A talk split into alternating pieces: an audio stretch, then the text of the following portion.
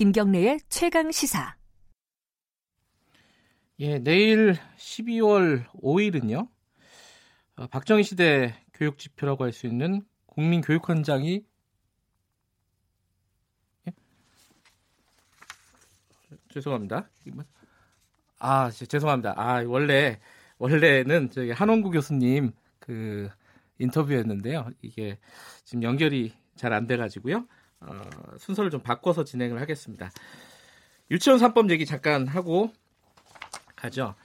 어, 사립유치원법 지금 어, 박용진 의원이 발의한 유치원 3법이 지금 국회에 계류 중인데 굉장히 논란이 많습니다. 어, 학부모들 아이들 피해가 지금 학기가 내년 학기가 지금 눈앞에 코앞에 다가와 있는데요. 이 어떻게 진행이 될지 걱정이 많습니다. 그래서 정치하는 엄마들 이라는 단체가 있죠. 조성실 공동대표 연결돼 있습니다. 안녕하세요. 네, 반갑습니다. 정치하는 엄마들의 조성실입니다. 어제 국회에서요, 그 유치원 3법이라고 하는 거에 대한 논의 과정이 있었어요. 네, 맞습니다. 같이 아니, 그 국회에 직접 가서 보셨다면서요?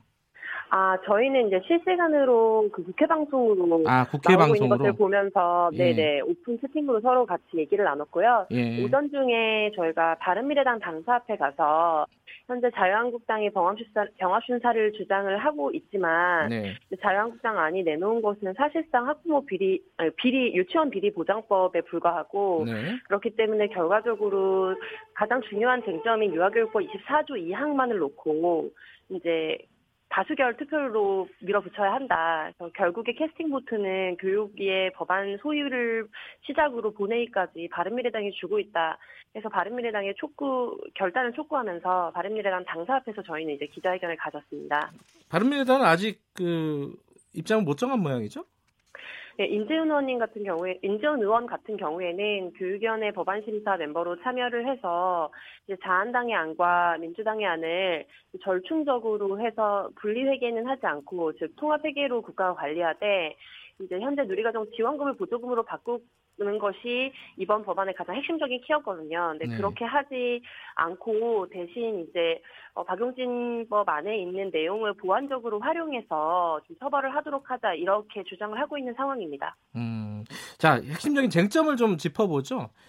자 자유한국당이 내놓은 법안이 있고요. 그리고 이른바 박용진 3법이라는 게 있는데 유치원 관련해서요. 뭐가 정확히 뭐가 다른 건지 좀 간단하게 좀 설명해 주세요.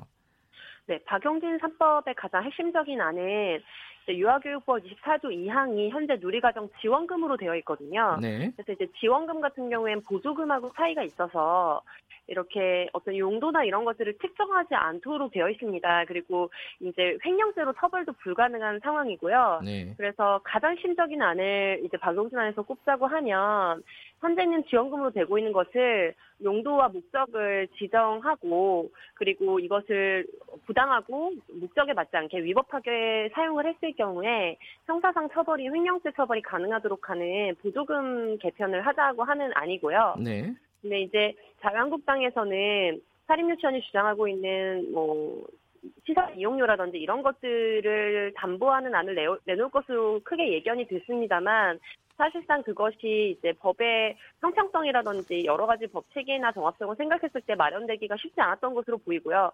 결과적으로 내놓은 안은 분리 회계 아닙니다. 네. 저희가 무슨 유치원 회계가 반반 치킨이냐 이렇게 자조를 했는데요. 그게 결과적으로 보자면 정부에서 받고 있는 지원금은 에듀파인을 활용해서 어, 정부가 감사를 할 수 있도록 하되 학부모에게 받고 있는 부담금이 있습니다. 네. 그 부분은 학부모들이 감시하도록 하자라는 것인데 정말로 뭐 좀 격한 표현입니다만 학부모들을 말 그대로 호구로 만드는 아니다 이렇게 이야기들이 나오고 있거든요. 현재 운영위원회가 실효화되어 있지 않고 무엇보다 국가에서 받고 있는 지원금보다도 학부모 부담금이 훨씬 더 높은 것이 유치원의 현실입니다. 네. 서울 기준으로 원한 명당 가장 낮은 원을 거의 30만 원대 정도로 지금 보고 있거든요. 학부모가 내는 돈이요? 사실- 네, 맞습니다. 그래서 사실상 거의 모든 돈을 마음대로 유용하도록 하겠다 라는 어, 안으로 보여서 저희가 별칭을 유치원 비리 보장법이라고 이야기하고 있습니다. 아 근데 학부모가 감시하도록 하겠다라는 게 이제 자유한국당 아니라고 했잖아요. 학부모가 네. 내는 돈은 학부모가 감시하겠다. 감시하게 하겠다. 학부모가 감시할 수 있는 방법이 뭐가 있어요?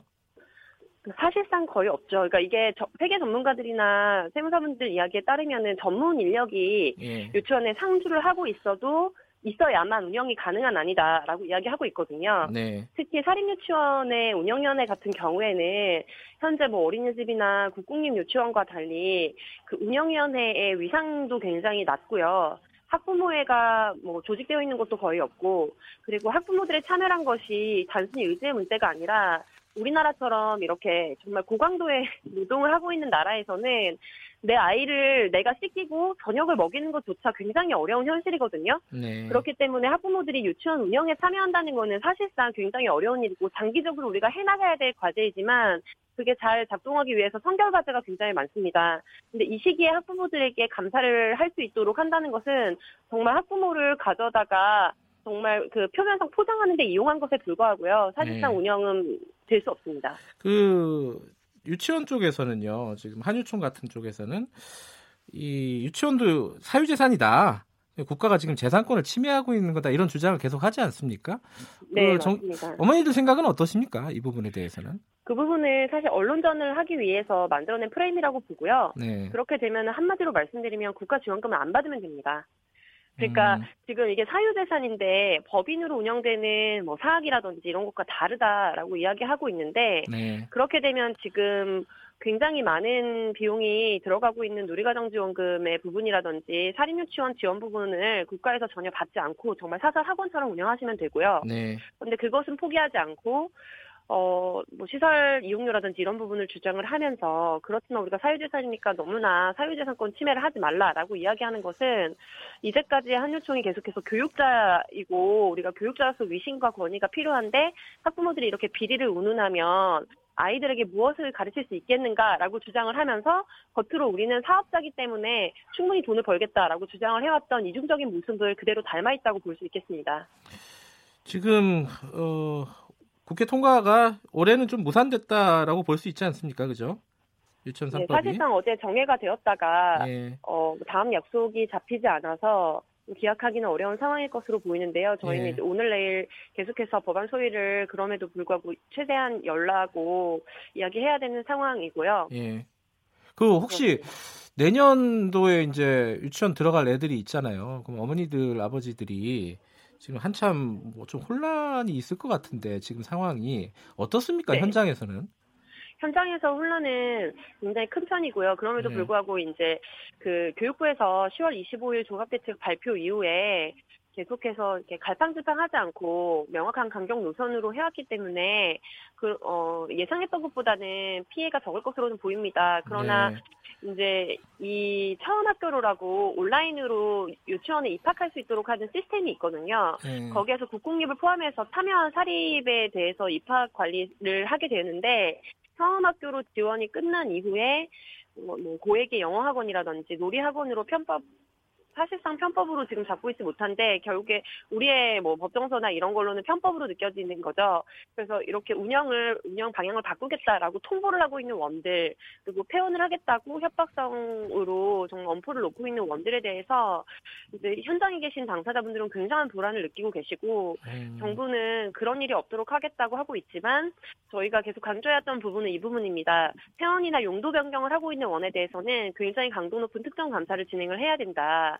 그리고 한 아이도 낙오돼 돌봄에서 낙오되고 유아교육에서 낙오되는 일이 없도록 정부가 모든 방법을 동원해서라도 책임을 지겠다라는 천명이 필요하고요. 네. 그래서 며칠 전에 있었던 윤회 장관의 발언이 그런 의미에서 굉장히 유의미했다고 봅니다. 네.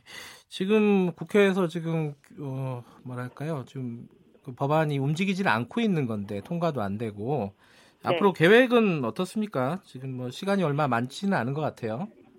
네, 저희는 이제 이번 주 정기국회가 마무리될 때까지 최선을 다해야 한다고 보고요.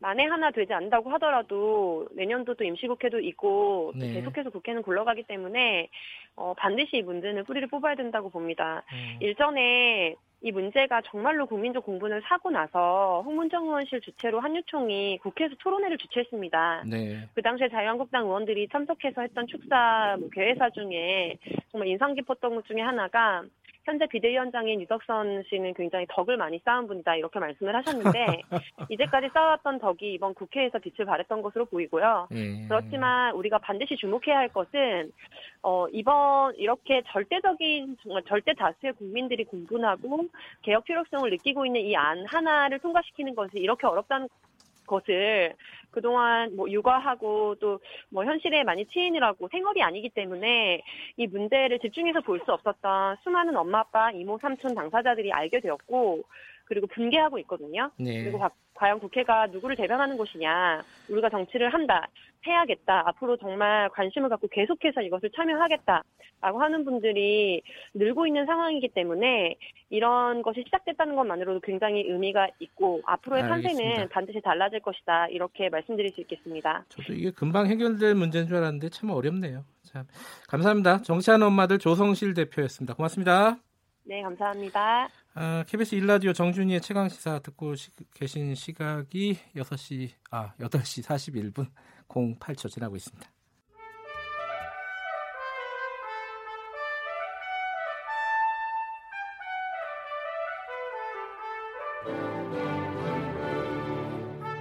오늘 하루 이슈의 중심 김경래의 최강 시사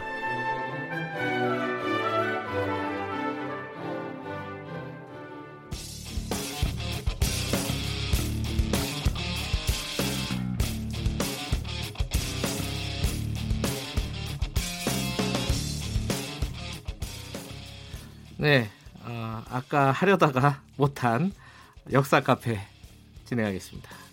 국민교육헌장 얘기를 할게요. 왜- 왜냐면요, 그 내일 12월 5일이 박정희 시대 교육지표 어, 국민교육헌장이 공포된 지 50년이 되는 날이라고 합니다. 국민교육헌장 지금 모르시는 분들도 꽤 많을 것 같아요. 저만 해도 뭐 외우고 살았었는데요. 자, 역사 카페 성공회대 한홍구 교수님 나와 계십니다. 안녕하세요. 예, 안녕하십니까? 아, 제가 어제부터 진행을 해서 오늘 이틀째입니다. 예. 예. 그 한홍구 교수님 만나 뵙게 돼서 영광이고요. 아유, 별로 없습니다. 오늘 아침에 늦게 오셔갖고 제가 혼났습니다. 아, 예, 죄송합니다. 차가 막혀갖고 비가 와서 아닙니다. 아닙니다. 자, 국민교육원장 이게 어 우리는 민족 중흥의 역사적 사명을 띠고 이 땅에 태어났다 이거죠? 예, 그렇습니다. 예, 이게 뭐, 뭐 뭐였습니까? 저도 이게 외우기만 외웠지 뭔지는 예. 잘 몰라요. 뭐, 그, 초- 초등학생들 이해하기에 너무 어려운 말이 많았죠. 예, 예. 이렇게 처음 제정될 때 제가 국민학교 3학년이었는데, 뭐, 예. 뭐 뭔지 모르지만 하여튼 외워야 했는데, 저도요. 1968년도에 어, 박정희 대통령이 권오병 문교부 장관에게 지시를 해서 만들게 됐습니다. 근데 네. 만드는 과정에는 어, 각계 명망가들이 많이 참여했고요. 네. 또 나중에 민주인 대표적인 민주인 인사로 꼽히게 되는 이 김수환 추기경님이나 김옥길 유화여대 총장도 거기 그 심의위원회 어, 이름을 올렸었습니다. 그 네. 당시에는 아마 이 국가주의에 대한 비판적인 의식이 좀 약했고 뭐 뭔가 대한민국 교육이 지향해야 할 표준적인 인간상 정립이 필요하다. 음, 뭐 이제 그런 분위기가 좀 있었던 것 같아요. 그래서 예. 이 제정이 될 당시에는 뭐 당시에 뭐 사상계나 창작과 비평이나 뭐 그런 데서 그 비판이 거의 없었습니다. 제정된 직후에도 뭐 이제 그렇지만 이걸 만들어 나가는 과정에서 너무 그 하향식으로 관주도형으로 어, 되고 있는 것 아니냐, 민주주의나 자유에 대한 내용이 좀 부족한 것 아니냐, 이제 그 정도의 그 비판이 있었습니다. 그래서 음, 어, 예, 그게 이 박정희 전 대통령이 만들었다는 건데요, 결국은. 예, 예. 이게 왜 만든 거예요, 이거? 아마 지난주에 그 주민등록증 얘기를 예. 그 했었습니다만 그거하고 맥락이 비슷한데요. 주민등록증하고 같은 맥락이에요? 1968년도 1월 달에 왜 김신조 일당이 청와대로 습격하는 그 사건이 있었지 않습니까? 그 예. 사건을 겪으면서 이제 한국 사회가 급격하게 병영 국가화되고요. 예. 또 1968년이라는 해가 전 세계적으로는 68 혁명이 이제 거세게 일어나면서 student power라고 그랬죠. 네. 예, 학생들, 청년들이 기성세대에 도전하는 그 분위기가 컸는데 음, 어, 그런 속에서 박정희가 이 병영 국가를 만들어 나가는 과정에 병영 국가의 어떤 그 이데올로기로 이념적인 측면에서 이것을 강화했고요. 또 박정희 자신이 어, 일제 군국주의 교육을 대단히 그 강하게 받은 사람 아닙니까? 네. 네, 그러면서 이 당시 일제 시대에 이 교육 치거란 게 있었습니다. 교육 치거요. 예, 예. 그래서 천황의 말씀이 치거죠. 예. 그래서 천황이 교육에 대해서 얘기한 거 그거를 학생들이 다 암송했고 또 애국주회를 할 때면 그 교육 치고를 굉장히 고어로 돼서 좀 어려운 말인데 그거를 쭉 그 낭송을 하고 애국주회를 음. 시작을 했는데 아마도 이제 그런 분위기 를 만들고 싶어 했었던 것 같아요. 근데 음. 아마도 이제 그 시기가 본격적으로 산업화가 이루어져 나가는 시기고 그 한 2년 뒤에 전태일이 분신을 하게 되는 이제 그런 상황인데 네. 산업화에 따른 사회적 갈등을 서구의 폐해로 규정하고 그 전통을 불러다가 계급 간 또 세대 간 조화를 이루고 민족 담론으로 이제 그런 갈등을 좀 포장하려고 했는데 결국 이- 이 국민교육 헌정이라는 게 유신으로 가는 길을 닦았고 예. 그 유신의 어떤 정치 이념을 그 국민들에게 주입시키는 그런 통로 역할을 했다고 봅니다. 음, 그러니까 1968년에 국민교육원장이 만들어졌고 네. 1972년에 유신이 선포됐으니까 예, 예. 이 유신으로 가는 어떤 징검다리였다. 예, 이렇게 그렇습니다. 보시는 거군요. 이 국민교육원장 저는 앞부분만 외우고 있는데 사실은 예, 예. 뒷부분까지는 아직 기억이 안 나요. 예. 자, 그 어떤 내용들이 있었죠? 그 안에 뭐 민족 담론이 제일 세고요. 민족 담론이요. 예, 민족 중흥의 역사적 상황. 아, 예, 그렇죠. 예, 그리고 이제 그걸 그 당시에 조국 근대화의 이념에 따라서 발전주의. 아, 어, 그다음에 맨 끝에 가면은 이제 그 반공을 대단히 그 아, 반공까지. 들어가 예, 있군요. 그렇게 음. 되면서 이제 좀 그 너무 국가주의 전체주의 발상이 아니냐 이제 생각을 하게 되는데 거기서 민족 담론이 제일 중요하다고 봅니다. 음, 뭐 일부에서 박정희를 친일파라고 하는데 어 저도 뭐 친일파라고 생각을 합니다. 그런데 어 박정희가 이게 이제 묘한 게 말이죠. 네. 박정희가 친일파인 동시에 민족주의자예요. 예, 우리 생각에는 그게 좀 그 안 맞는 것 같지만 네. 충분히 가능합니다. 왜냐하면 박정희가 신봉했었던 민족주의는 백범 김구 선생이나 뭐 김은봉 장군이나 이제 이런 분이 신봉했었던 저항 민족주의라기보다는 일본 군국주의의 어떤 근대화 담론, 발전 담론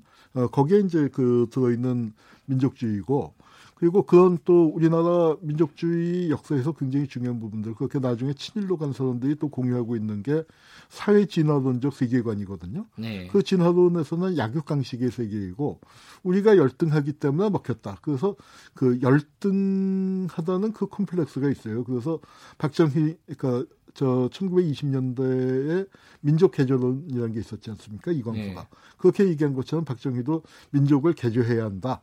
이제 그런 생각을 강하게 갖고 있었는데 음. 그게 발전주의하고 결합을 하면서 이, 이 민족 중흥을 그 이제 강하게 내세우게 되는데 이게 전체주의와 복고주의로 그 떨어질 그 위험성이 있었고 그다음에 또 능률과 실질을 숭상한다는 게 과연 그 과정의 합리성이나 뭐 그런 것 없이 무한 경쟁의 시대로 몰고 가고 그 정의를 이 약화시키는 이제 그런 기능을 하게 됐죠. 그 민족주의라는 게 사실은 좀 뭐 긍정적인 측면도 많이 있는 이념이지 그렇습니다. 않습니까? 네. 근데 여기에 나온 국민교육 헌장에 나오는 민족주의는 그런 긍정적인 측면이라기보다는 일본 군국주의식 민족주의 민족주의다. 예, 그러니까 긍정적인 요소도 갈 수도 있지만 네. 민족주의라는 게 대단히 위험하다고 생각을 하는 게 예. 예, 이제 그런 부분이죠. 아마 민족 지상주의가 갖고 있는 아, 한계. 지상주의. 그러니까 네. 민족 문제 우리 같이 일제 식민지를 겪었고 네. 또 분단이 된 나라에서 민족은 대단히 중요한 것인데 네. 어, 그런데 이, 이것을 갖다가 어, 어떤 그 이 계급 문제라든가 그 사회의 어떤 소수자들을 억압할 수 있는 위험성이 또 충분히 있는데 아하. 박정희 민족주의는 그런 방향으로 나가게 된 거죠. 이게 저만 해도 초등학교 때 이걸 외워, 외웠던 기억이 나는데요. 예, 여기 억지로 다 외우게 하고 그랬었죠 그때는. 어, 제가 그 국민학교 3학년인데 1, 2학년까지는 외우게 하질 않았고 아 3학년부터요? 3학년부터 외우게 해서 이제 그런데 저는 그래도 비교적 빨리 외워서 집에 일찍 간 편인데 다음날 음. 갔더니 밤 7시까지 잡아놓고서 애들을 보내질 않고 뭐 아. 그랬었고요.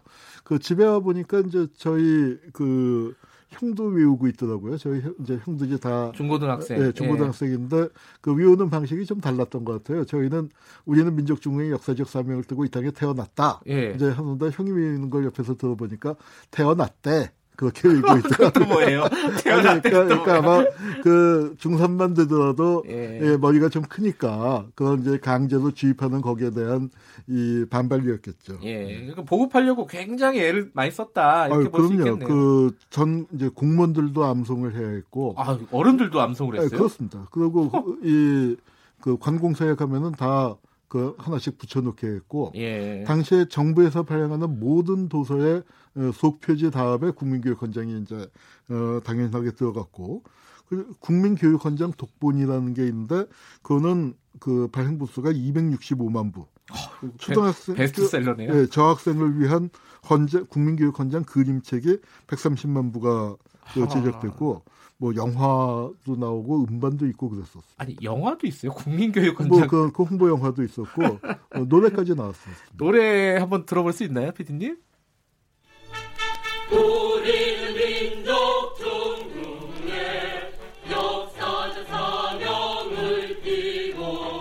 이 땅에 태어났다 조상의 빛난 너를 오늘의 대에 살려 아 이게 좀 어이가 없네요. 이게 아. 도저히 노래로 만들 수 있는 내용이 아니거든요. 그런데 뭐 억지로 노래를 만들어서 합창을 하고 또 그 많은 또 초기에는 박정희 대통령이 자신이 직접 이걸 낭송하기도 하고 그랬죠. 아 그래요. 음. 근데 당시에도 사실은 뭐 아까 말씀하신 청년 문화도 있고 약간 저항 문화가 있었단 말이죠. 예, 그렇죠.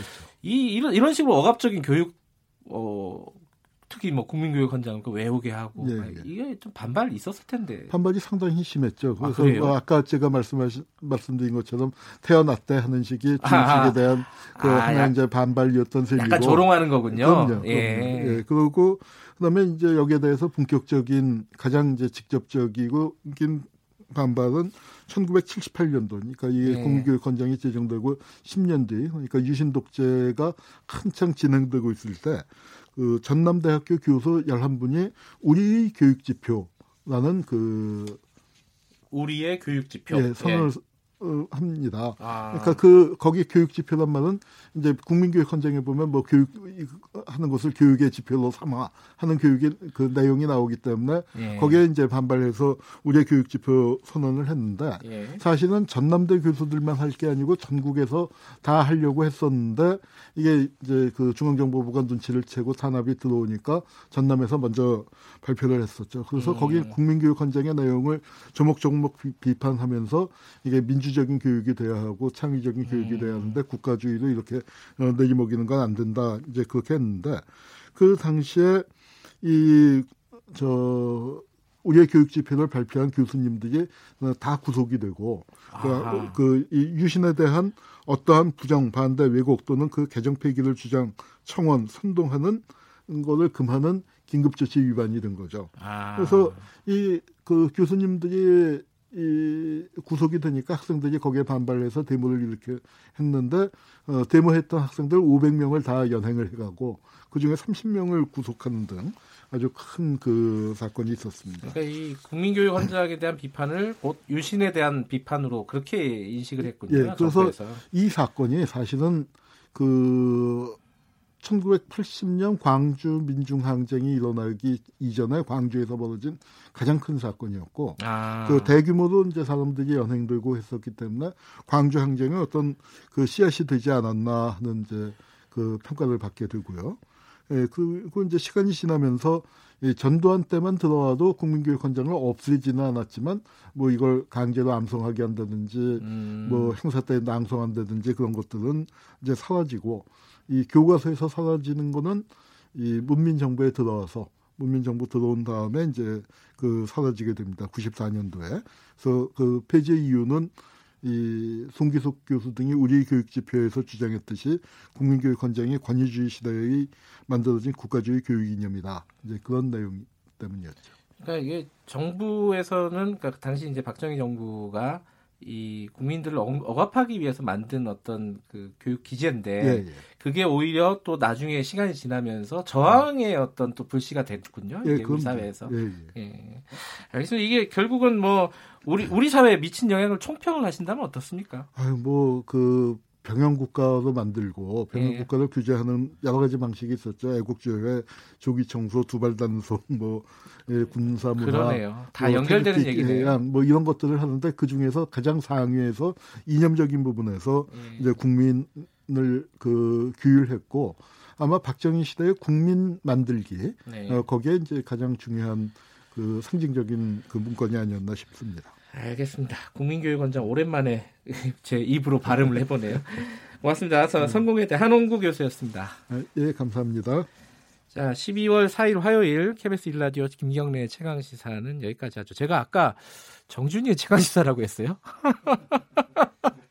아이고야, 이 아직 제 입에 익지 않은 것 같습니다. 자, 익을 때까지 열심히 노력을 하도록 하겠습니다. 자, KBS 일라디오 김경래 김경래의 최강 시사 오늘은 여기까지 하겠습니다. 저는 뉴스타파 기자 김경래였고요.